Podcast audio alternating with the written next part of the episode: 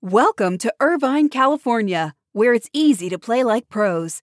At the heart of Irvine's competitive culture is Great Park, the region's premier 194 acre multi sport complex, equipped for youth teams to Olympians and everything in between. Plus, Great Park's expansion is underway. With near perfect weather and a thriving sports scene, Irvine is the place to play. Visit destinationirvine.com for more information.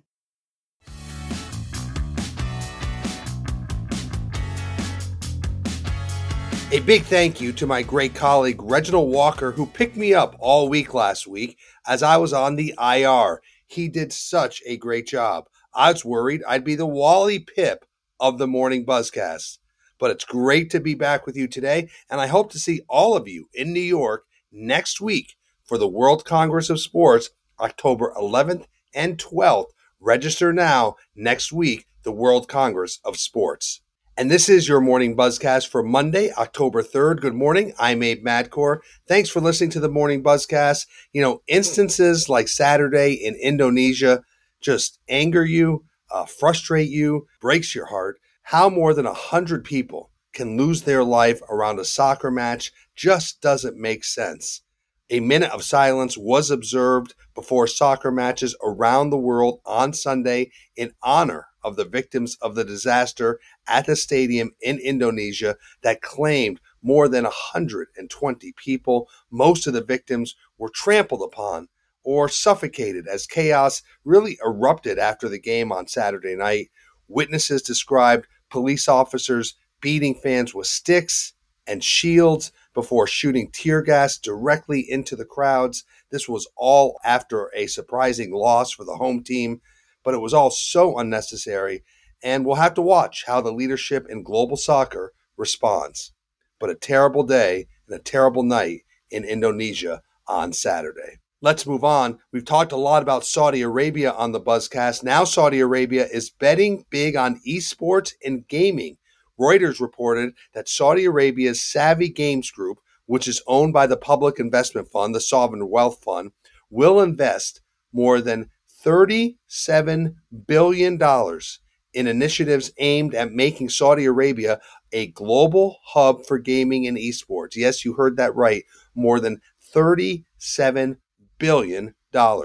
This will include taking minority stakes in gaming companies and plans to acquire a leading game publisher. The bottom line here this ambitious strategy is all designed to make Saudi Arabia the ultimate global hub for the gaming and esports industry by 2030. Now, we've seen the PIF's interest in LIV Golf, we've seen their ownership of Newcastle. Now, Saudi Arabia's PIF fund is looking toward esports and gaming, certainly a story to watch.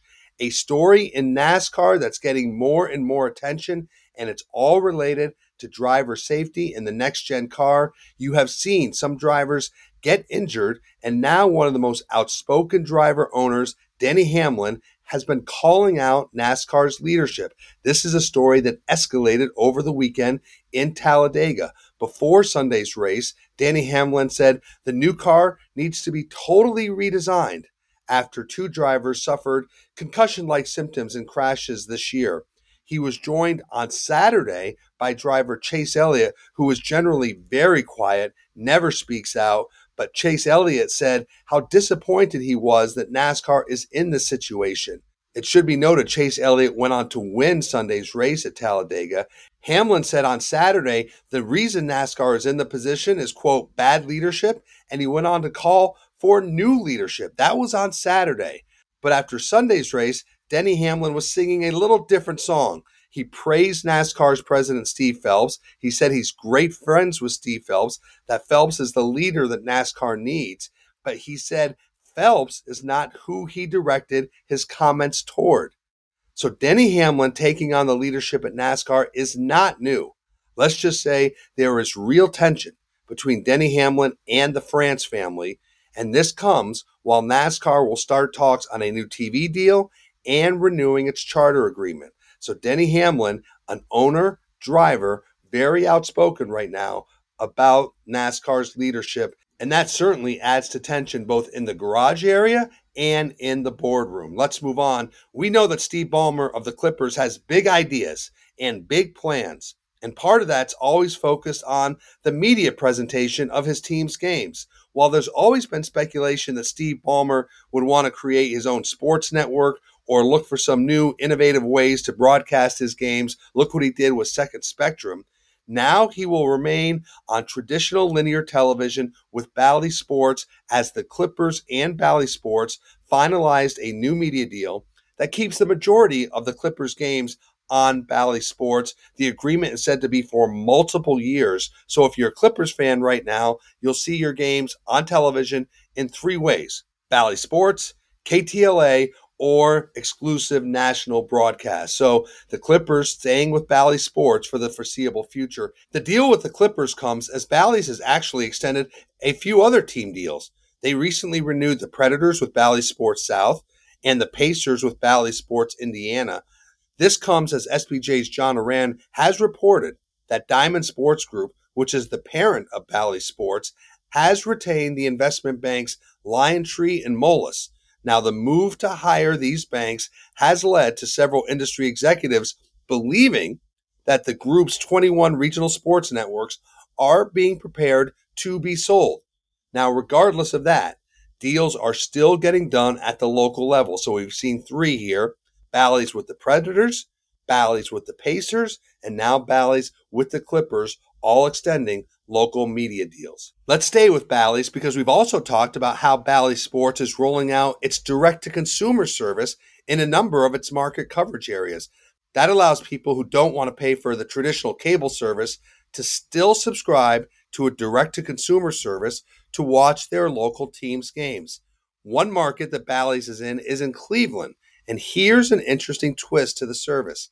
The Cavaliers will pay the cost of the Bally Sports Plus subscription for all Cavaliers United members. Those are people with full season ticket plans, half season ticket plans, maybe corporate sponsors.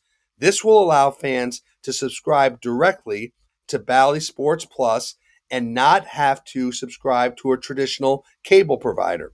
Now that service costs $19.99 a month, but again, if you're a Cavs United member, the team will pay this monthly fee. So we haven't seen much data on the usage or consumption of the local Bally's direct to consumer service, but certainly this offer will help people in Cleveland engage with their local teams and subscribe to that direct to consumer service. Let's end on a few things here. The future of the Baltimore Orioles has come up quite a bit on the Buzzcast. We know what the Angelos family has said time and again that they plan to remain in the city. And one good indication of this is that the Orioles apparently intend to sign a new lease with the Maryland Stadium Authority, committing them to remain in Baltimore. This would come, of course, as the Angelos family is in the midst of a courtroom dispute over control of the team. Now, a formal signing has not taken place, but Orioles CEO John Angelos sent a memo to front office staff expressing his plan to lock the team into a committed lease sometime in the next few weeks. So no date has been set for the lease signing, but all indications are that the Orioles will sign a lease to remain in Baltimore for the foreseeable future. And finally, we'll end on a sad note. How many times in your life have you heard it or said it? Just do it. It's such a part of our cultural lexicon. And the man who came up with this term, Dan Wieden, died Friday at the age of 77. Dan Wieden, along with his late partner David Kennedy, formed Wieden and Kennedy, which became one of the most uh, influential ad agencies in the world and also one of the world's largest independent ad agencies. The agency today employs 1,500 people at eight offices around the world. But more than that, Wieden and Kennedy is well known in the sports world. They, of course, did work for Nike, they did work for ESPN. They've done work for Formula One. They created so many key phrases and so many key creatives and cultural touch points that were part of the world that we live in. Think of Little Penny. Uh, think of Charles Barkley saying he's not a role model. Uh, think of Mars Blackmon. Um, Bo knows. And of course, just do it. all the work of Wieden and Kennedy. And Dan Wieden will be remembered as one of the advertising world's most influential figures. So that is your morning buzzcast for Monday, October 3rd. I'm Abe Madkour. Thank you for listening. Again, still time to register for the CAA World Congress of Sports. I'd love to see you there. Until I see you next week, stay healthy, be good to each other. I'll chat with you tomorrow.